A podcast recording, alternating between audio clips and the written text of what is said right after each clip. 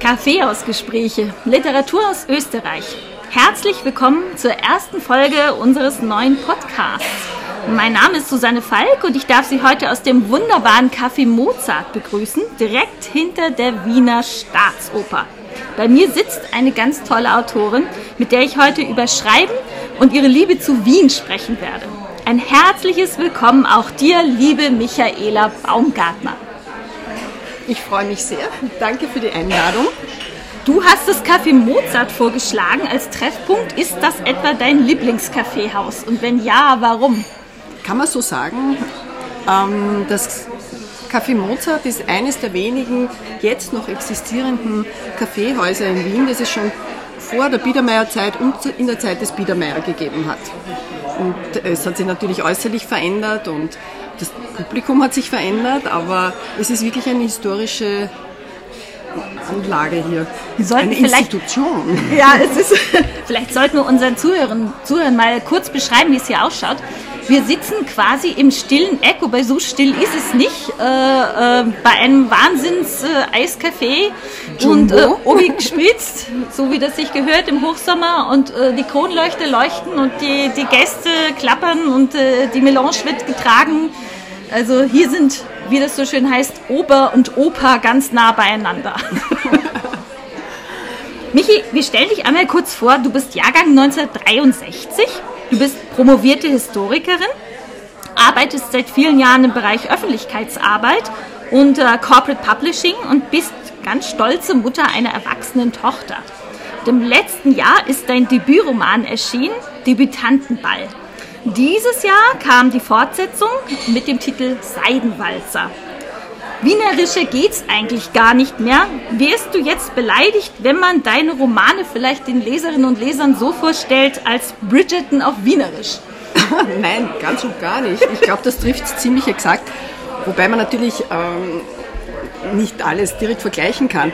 Die Idee für den Roman ist mir ja eigentlich gekommen, weil ich das Histo-Genre sehr gern habe, selber gern historische Romane lese und irgendwie auf der Suche nach einer Epoche war, die mich reizt. Meine ähm, Schwerpunktepoche war ja während des Studiums die Zeitgeschichte, also über, über die NS-Zeit dissertiert. Aber das wollte ich nicht weiter verfolgen.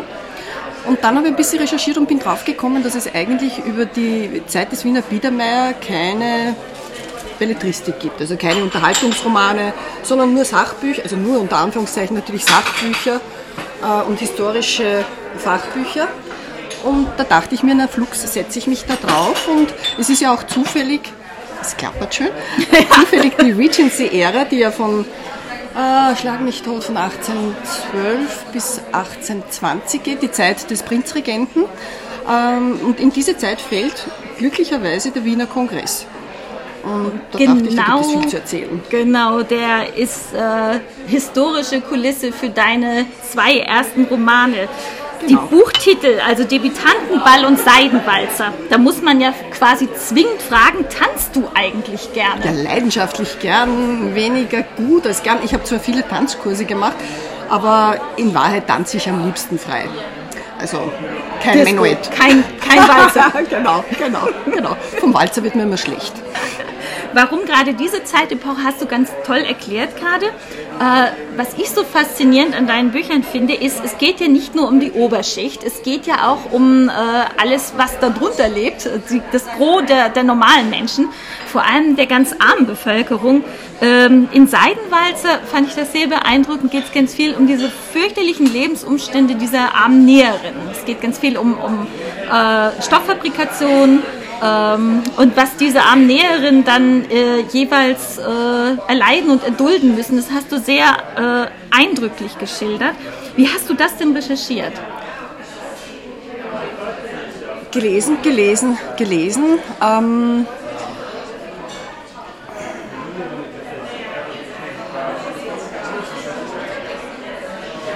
die Situation der Arbeiterschaft, da gibt es ja eigentlich sehr gute äh, Literatur drüber.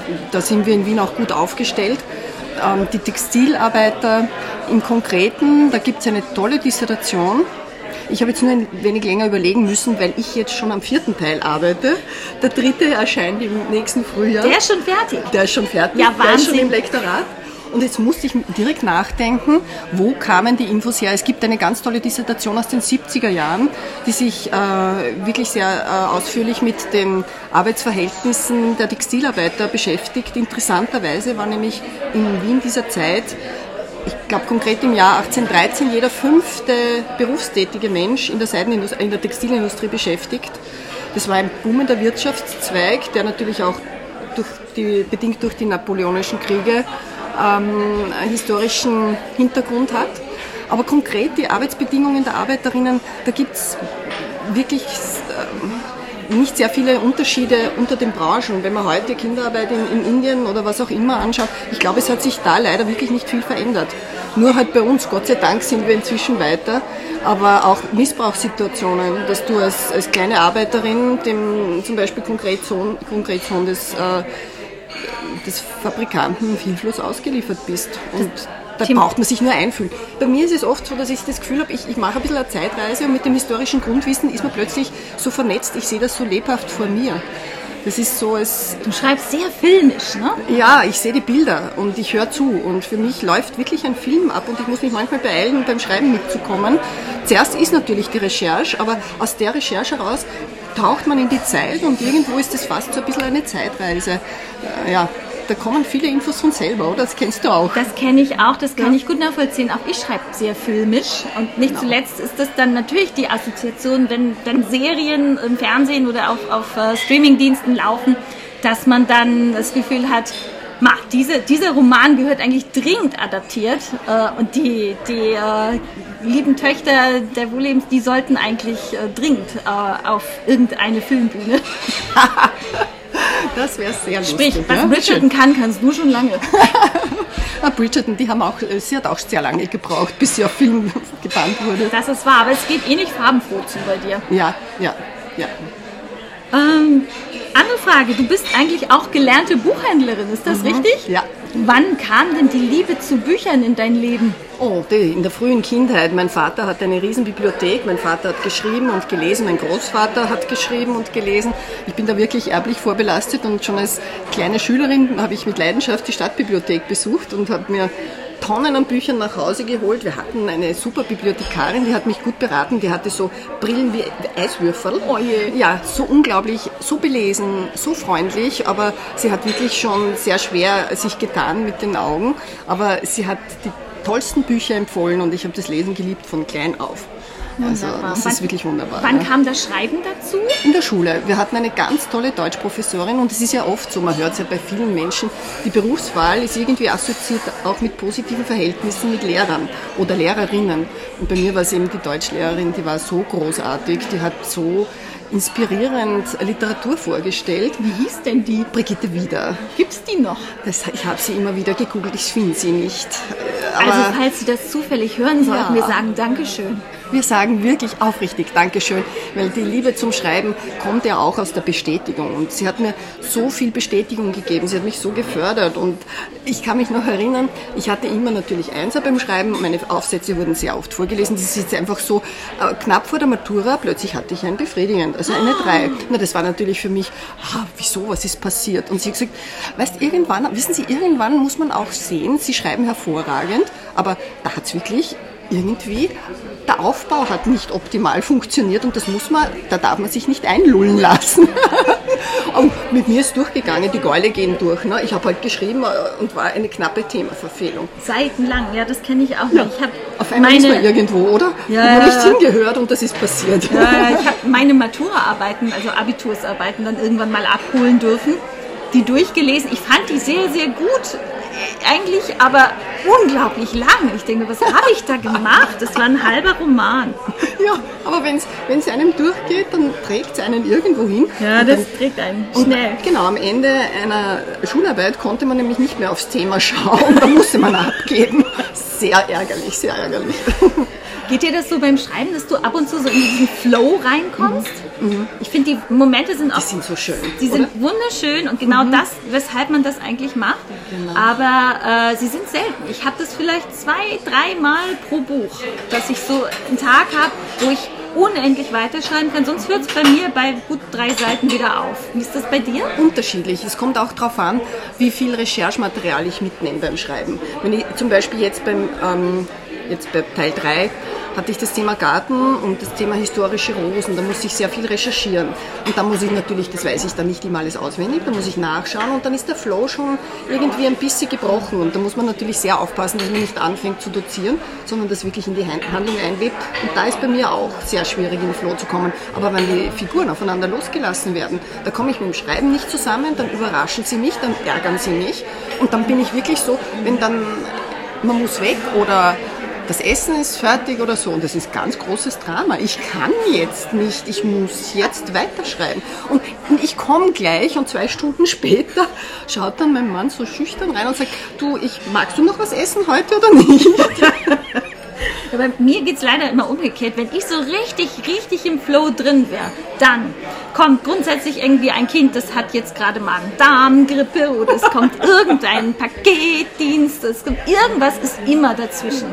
Ja, das, das, geht ja auch so, oder? Das ist echt, ja, das ist wirklich schwierig. Wobei ich das Glück habe, ich bin ja, nehme ich an, sehr viel älter und ich habe jetzt keine Hunde mehr, mein Kind ist erwachsen und ich habe relativ wenig Störfaktoren. Also wenn ich wirklich drinnen bin, das, also mit Kindern. Du meinst, ich kann mich auf was freuen, oder?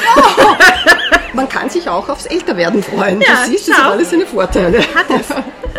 Bleibst du denn den Historienromanen treu? Ja, möchte ich unbedingt. Also so mal Krimi ausprobieren wäre nicht deine Sache. Äh, ich lese für mein Leben gern Krimis. Ich habe nur ein bisschen Angst vor meiner dunklen Seele. Weil ich könnte Krimis schreiben, da da geht es nicht nur um Who's Done It, sondern da wird es richtig blutig und ich weiß nicht, ob ich mich da reinsetzen will.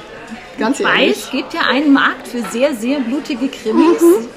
Das ist zum Beispiel ich als Leserin. Du liest diese ganz blutigen Sachen. Zum Teil schon, Das, ja. was ich nicht mal mit der Greifzange irgendwie anfassen Zum mag. Teil schon. Das finde ich ganz großartig. Ich habe mal ein ganz tolles Statement von der Lektorin von Robert dazu gehört. Die hat dann gesagt, ähm, diese ganz schlimmen, blutigen Sachen kann ich nicht mehr lektorieren. Ich träume so schlecht davon, das macht jetzt meine nervenfeste Kollegin.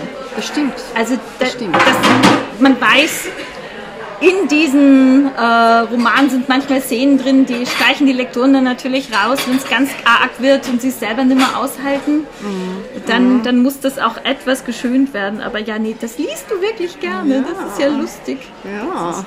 nun kennen dich die Zuhörerinnen und Zuhörer vielleicht nicht alle persönlich, ich schon. Und ich weiß, dass du eine ganz sanfte, freundliche Person bist. Das sind die Abgründe der Michaela Baumgartner. Genau, und die lassen wir doch lieber dort, wo sie hingehören, nämlich nach unten. Auch interessiert, wie ist das bei dir? Ähm, suchst du dir historische Stoffe oder hast du den ganzen Kopf voll mit jeder Menge Ideen und musst dann alle anderen wegdrennen, damit die eine Idee plötzlich dann endlich äh, wachsen kann? Also bei mir ist es eher so, dass die Figuren ihr Leben mir erzählen und das Umfeld ähm, und die Schwerpunkte, eben das, der erste Teil hatte den Schwerpunkt des Wiener Kongresses, muss ich ehrlich sagen, da wusste ich auch noch nicht ganz genau, wo die Reise hingeht. Wenn man mit einem Roman beginnt, der hätte ja auch solitär stehen können. Beim zweiten geht es um die Seidenindustrie, beim dritten ums Thema Garten und jetzt beim vierten ähm, werde ich mich an die Wiener Biedermeier-Küche werfen. Ähm, aber in Wahrheit tragen mich die Figuren durch und die Themen rundherum äh, passieren von selber. Zum Beispiel das Thema Garten hatte ich schon im Auge und auf einmal kommen mir die Tagebücher von Friedrich von Genz unter und man höre an Staune, Friedrich von Genz war ein Gartenfix. Der hat seinen Garten geliebt und man mag ihn mögen oder nicht. Über ihn als Person gibt es ja sehr unterschiedliche Meinungen. Aber er hat seinen Garten wirklich, äh, wirklich geliebt und auch wirklich gern gegärtert. Erklär uns noch mal kurz, wer das denn ist.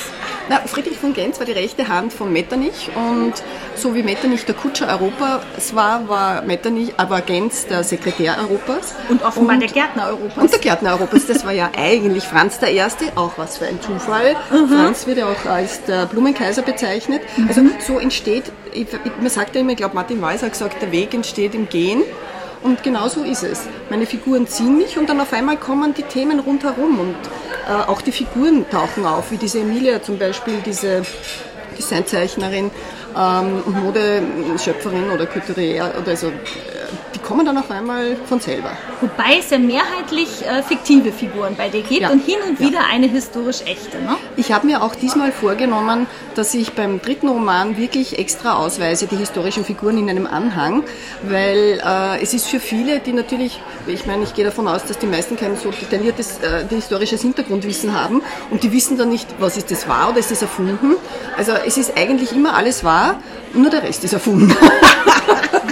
das habe ich auch gerade dieses Problem, oder wenn es denn ein Problem ist, weil mein aktuelles Buch hat ja den Untertitel Halbwegs wahre Geschichten. Und das verstehen ganz viele Leute falsch im Sinne von, äh, na dann muss ja eigentlich nahezu alles wahr sein. Nein, natürlich nicht. Es ist nahezu alles erfunden. Aber das ist hinterher auch gar nicht mehr so klar zu sagen, woher Autoren irgendwas haben. Die Klassikerfrage, die alle Autoren fürchten, ist, wo hast du denn deine Ideen her? Ja, was weiß ich. Ja, was weiß ich. Genau. Woher ist, kommt das Wissen aus der Arbeiterschaft? Nachdenken, nachdenken. Wo habe ich das noch gleich gelesen? Vor allem, wenn man, wenn man eben auch assoziativ arbeitet, genau. dann äh, hat, sieht man was, denkt was ganz anderes, hat vielleicht noch die falsche Assoziation und kommt am Ende ganz woanders raus, gedanklich, als man eingestiegen ist. Und so landet man plötzlich bei seinen Ideen. Nur das kann man niemandem erklären. Hast du nicht so eine Geschichte? Ich habe doch einmal einen, Lese, äh, äh, einen Lesespaziergang gemacht. Da ja. war doch so ein Klassiker, oder? Ja, ja. Der Klassiker war, äh, es gibt ein äh, Kaiser Franz Denkmal in der Hofburg, gar nicht weit von hier. Äh, und ich, der sieht aus in antiken Gewand, als wäre er Julius Caesar. Und äh, ich sah ihn und dachte, Julius Caesar, aha. Und wenn man Julius Caesar denkt, denkt man eine Frau immer mit. Das ist logischerweise Kleopatra. Und Kleopatra denkt man natürlich, na, wo war die halt? Ja, Ägypten. Aber wo war sie noch? Naja, bei Caesar in Rom und bumm. Dann ist man plötzlich bei Kleopatra in Rom und Rom ist heiß, es ist Sommer, aber wo will man hin im Sommer? In den Garten. Und schon hat man Kleopatra und ihr Gärtner. Und naheliegend, oder? Total naheliegend. Und das erklärt man jetzt bitte seinen Lesern. Ja, ich habe da ein Denkmal gesehen, das habe ich aber falsch interpretiert. Das war jemand ganz anderes. Dann habe ich ja noch eine andere Person gedacht, das Ganze in eine andere Stadt versetzt und da war die Idee. Das geht sekundenschnell, äh, aber ja. Herrlich. Was ist deine Lieblingskurzgeschichte in diesem Buch übrigens? Meinem? Äh, die mit Johann Sebastian Bach. Die ist mhm. total unanständig und ich liebe mhm. unanständige Szenen schreiben. Das macht unglaublichen Spaß. Wie geht's dir? Bei dir kommen auch hin und wieder sehr explizite Szenen vor. Ja, wie geht's ja. dir damit? Ein, schwieriges Thema, gell? Ich ja. lese das immer wieder auf Instagram, äh, wie die, wie die äh, Autorinnen und Autoren mit, mit, mit, mit Sexszenen umgehen.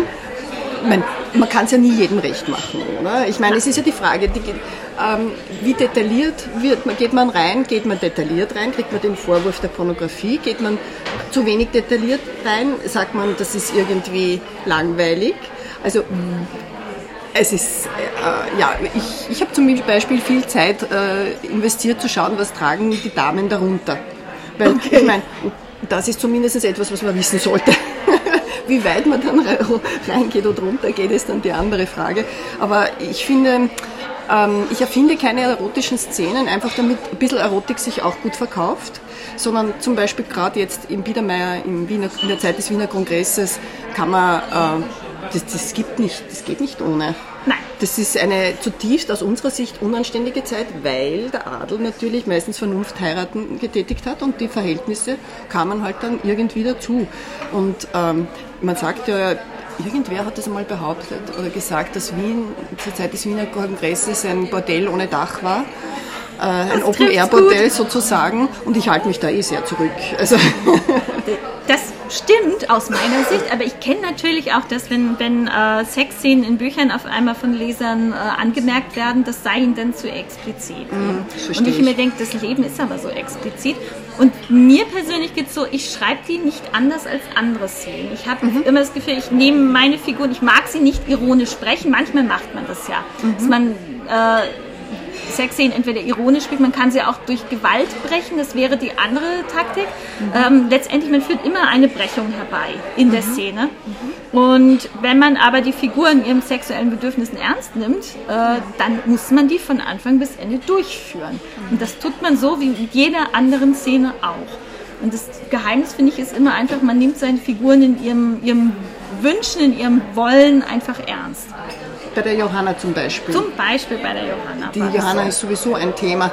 Diese Frau hat mich wahnsinnig gemacht, so wie viele Leserinnen über meine Fanny schreiben, die sie ja, ich meine, die polarisiert ja, weil sie ist halt in keine Schublade zu stecken, sie ist verzogen und hat furchtbar viel Sex schon als junges Mädchen, zum Teil auch nicht ganz sauber gespielt, aber ähm, das ist halt einfach so, ich höre ihnen zu, ich schaue ihnen zu und ich mache schon mal Stopp, weil ich denke, man muss ja nicht bis zum letzten alles schreiben und der, die Fantasie des Lesers ist ja auch, der Leser ist, die Leserin ist ja fantasiebegabt, aber bei der Johanna ist es mir auch so gegangen. Ich habe nicht gewusst, soll ich sie lieben oder geht sie mir tierisch auf die Nerven? Das sind ja auch so Figuren, die man selber als Autor besonders liebt, die einen herausfordern und ja. die nicht, nicht einfach nach Schema F funktionieren. Ne? Genau, genau. Hast du das Gefühl, das werde ich immer wieder gefragt, ähm, dass deine Figuren etwas mit dir zu tun haben? Teile zum Beispiel unserer ja. multiplen Persönlichkeit? Ja, wobei äh, das interessanterweise, du wirst ja immer nur nach der weiblichen Hauptfigur dann gefragt. Ne? Genau. Das ist immer die ganz klassische Assoziation von äh, Autor und Figur. Und ich dann immer sagen muss, ja, tut mir leid, ich habe wahrscheinlich mehr mit der einen männlichen Nebenfigur zu tun, als jetzt mit der weiblichen Hauptfigur oder nur bedingt die manche Seiten. Ich weiß noch, beim allerersten Buch von mir kommt zum Beispiel äh, Fritz Wunderlich vor, also nicht als Figur, sondern die Musik. Äh, äh, und ich habe einfach meine Liebe zu Fritz Wunderlich damit verarbeitet. Das wurde aber ganz klar nicht mir zugeeignet, sondern immer den Figuren. Und dachte, ja, aber ich, und dann gab es aber eine Mutterfigur, das war natürlich denn ich. Und ich dachte mal, nein, nein. ich bin nicht so eine Mutter, aber ich bin die Wahnsinnige, die dann Fritz Wunderlich auflegt, wenn sie sich entspannen will. Geht dir das auch so? Ganz genau so. Das ist, wir sind ja viele. Es gibt ja dieses reizende Buch, Ich bin viele. Das ist so. Männer, Frauen und, und vor allem das Interessante ist, wenn sie dir zuflüstern, ich, ich konstruiere ja äh, Figuren nie. Also ich, ich mache die nicht auf dem Reißbrett. Natürlich muss man merken, hat, hat man mal gesagt, hat sie rote Haare, hat sie braune Haare, das sind so Details, aber vom Wesen her entwickeln sie sich. Und das, ist, das hast du nicht in der Hand. Und darum glaube ich nicht, dass da so viele Eigenthemen dabei sind, sondern das sind schon eigenständige Wesen, alle miteinander und sie überraschen einen immer wieder. Das tun sie. Weißt du eigentlich am Anfang deines Buches, wie das enden wird? Naja, irgendwie muss ich das, weil man ja Plots an den Verlag schickt, ja. aber die Plots schreibe ich eh dreimal um und im Endeffekt geht es sich dann immer wieder anders aus. Ich war zum Beispiel beim letzten, jetzt beim dritten, der jetzt im Lektorat ist, wusste ich bis zum Schluss nicht, was passiert. Ich habe nicht gewusst, was da jetzt passiert. Und das macht schon sehr spannend, weil ich will es ja auch wissen das, ich finde das ganz wichtig, dass man sich selber beim Schreiben überraschen kann. Mhm. Sonst wird es ja langweilig beim Schreiben. Wenn ich alles von, deswegen schreibe ich nicht so, würde ich nie Krimi schreiben, die musst du mehr konstruieren. Genau. Weil äh, das sonst einfach mit dem Plot so schwierig wird. Und Krimi-Autoren arbeiten, glaube ich, sehr viel strukturierter. Genau. Ich weiß den Anfang, ich weiß das Ende und vielleicht weiß ich auch kurzen Teil in der Mitte, aber den Rest kenne ich nicht. Und so begleiten mich die Figuren dann auf ihrem Weg und durch ihre Konflikte und so bleibt es für mich selber spannend. Ja, ich denke, das ist auch für den Leser wichtig. Es gibt ja diese Plotter und diese Panther, sagt man ja. Ne? Die, die, die, die, die, Plotter, die machen halt ihre Excel-Tabellen und sagen, um 15 Uhr am so und so vielten passiert das und dann das, was für Krimis, wie du sagst, unerlässlich ist, damit der Spannungsbogen auch wirklich nicht gebrochen wird und keine Fehler passieren. Aber ich könnte das nicht. Also ich, ich, ich, sitze da und dann bin ich immer wieder überrascht. Und ich denke, das ist halt auch eine Frage des Genres. Darum würde ich keine Krimis schreiben, so klassische Whodunit-Krimis, weil die müssen wirklich total intellektuell äh, und, und strukturiert sein. Ich bin wirklich assoziativ. Ja. Das ist genau der Unterschied. Ja. Darum frage ich mich ja immer, wie Donna Leon das schafft, einmal im Jahr so einen Krimi rauszuhauen, der dann erstens natürlich durchstrukturiert ist und zweitens immer dasselbe. Ja. Das muss einem doch Fahrt werden, oder? Ja, wenn man so viel Geld damit verdient, glaube ich. okay, Sie verdienen jetzt bitte dasselbe. fast, fast. Ja. Fast. Ja, genau. Wir hätten gerne dasselbe, dann machen wir auch strukturierte Bücher. Kein Problem und auch jedes Jahr dasselbe. Nein, eben, das würde ich eben genau sagen nicht. Das genau. ist ja der Unterschied. Ich glaube, es gibt sehr viele Autoren, die sich das Genre aussuchen, das am meisten Geld abwirft und dann wirklich programmiert, programmierte Bestseller gibt es ja angeblich nicht, aber manchmal habe ich den Eindruck, man weiß, man kann schon mit, dem, mit der Wahl des richtigen Genres, mit der Wahl der richtigen Themen schon ein bisschen äh, sich in die Bestsellerlisten reinschreiben.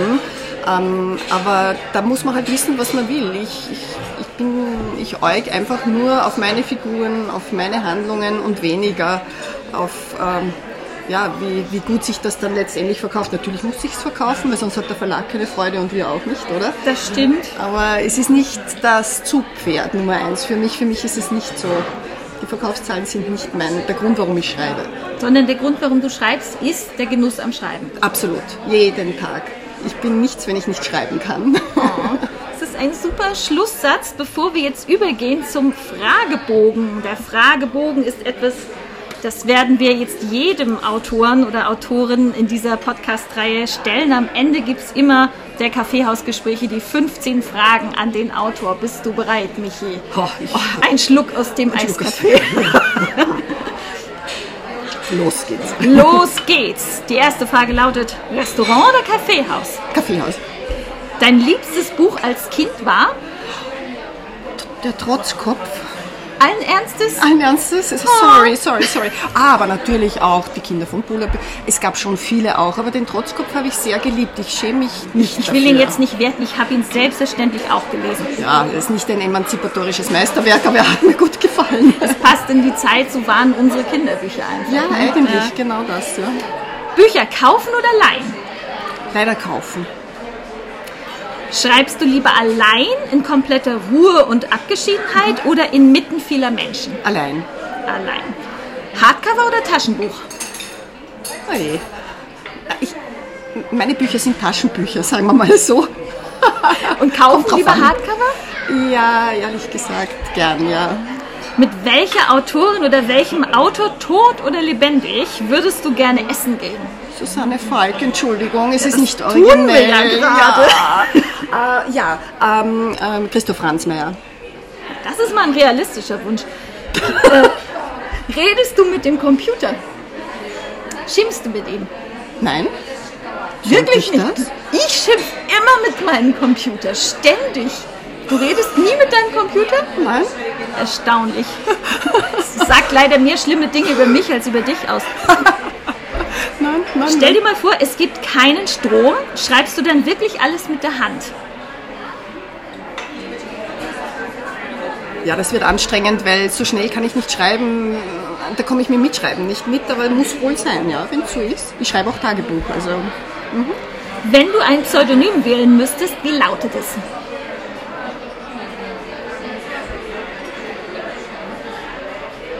Da muss sie nachdenken. da muss ich jetzt, Entschuldigung, ja gerne, ich Ein was ganz sagen? fürchterliches Pseudonym oder ein ganz lustiges? Na, vielleicht einen Namen, den ich gern selber hätte. Schönen Wie hätte Nachnamen? ich- Einen schönen Nachnamen. Was Adliges Was oder was nicht so Adliges? Russisches. Oh Gott, ich glaube, das verkauft sich im Moment nicht gut. Völlig falsche Antwort. Nein, daran habe ich nicht gedacht, aber einen, einen klingenden Namen, da muss ich echt nachdenken. Okay. Vielleicht Magdalena Bach. Auch schön. Zum Beispiel gab es ja auch schon. Also gemäß der Tiere-Menschen-Pflanzenregel, mit wem kannst du am besten und mit wem gar nicht? Mit Möwen kann ich am besten. Nein, mit, Nein. mit Menschen, Tieren oder Pflanzen. Mit Ach wem kannst Menschen. du am besten? Na, am besten mit Tieren. Am zweitbesten mit Pflanzen, am drittbesten mit Menschen. Allen Ernstes, ich hätte das bei dir gleich umgedreht. Ja, Welches Wort musst du am häufigsten aus deinen Texten streichen? Da muss sie auch staunen. muss ich nachdenken. Ähm, was, was hat meine Lektorin mir vor kurzem gesagt? Ich muss zum Beispiel fürchterlich oft das Wort Lachen rausstreichen. Lachen. Ah, ähm, äh, nicken und seufzen. Nicken und seufzen. Ja, Klassiker. meine Frauen nicken und seufzen. Sehr unangenehm, sehr, sehr unangenehm. Klassiker. Wer ist dein Erstleser oder deine Erstleserin? Ja, äh, meine Tochter und mein Mann. Und darf man Bücher wegschmeißen? Nein. Das Problem ist nur, ich habe zum Beispiel die Unart, Sachbücher zum Teil anzuzeichnen. Die kann ich dann nicht mehr verkaufen. Ich habe aber keinen Platz mehr für Bücher. Was macht man mit solchen Büchern? Offener Bücherschrank. Ja, gute Idee, danke schön. Aber wegwerfen geht gar nicht, nein. Du kannst nur ein Buch bis zum Ende deines Lebens immer wieder lesen. Welches wählst du aus? Den Briefwechsel zwischen Ingeborg Bachmann und Paul Celan oder die Gedichte von Paul Celan. Super Antwort. Letzte Klassikerfrage in deinem Kaffeehaus. Milch oder Zucker? Keines von beiden. Michi, ich danke dir sehr für das Gespräch. Es war wunderbar. Danke dir.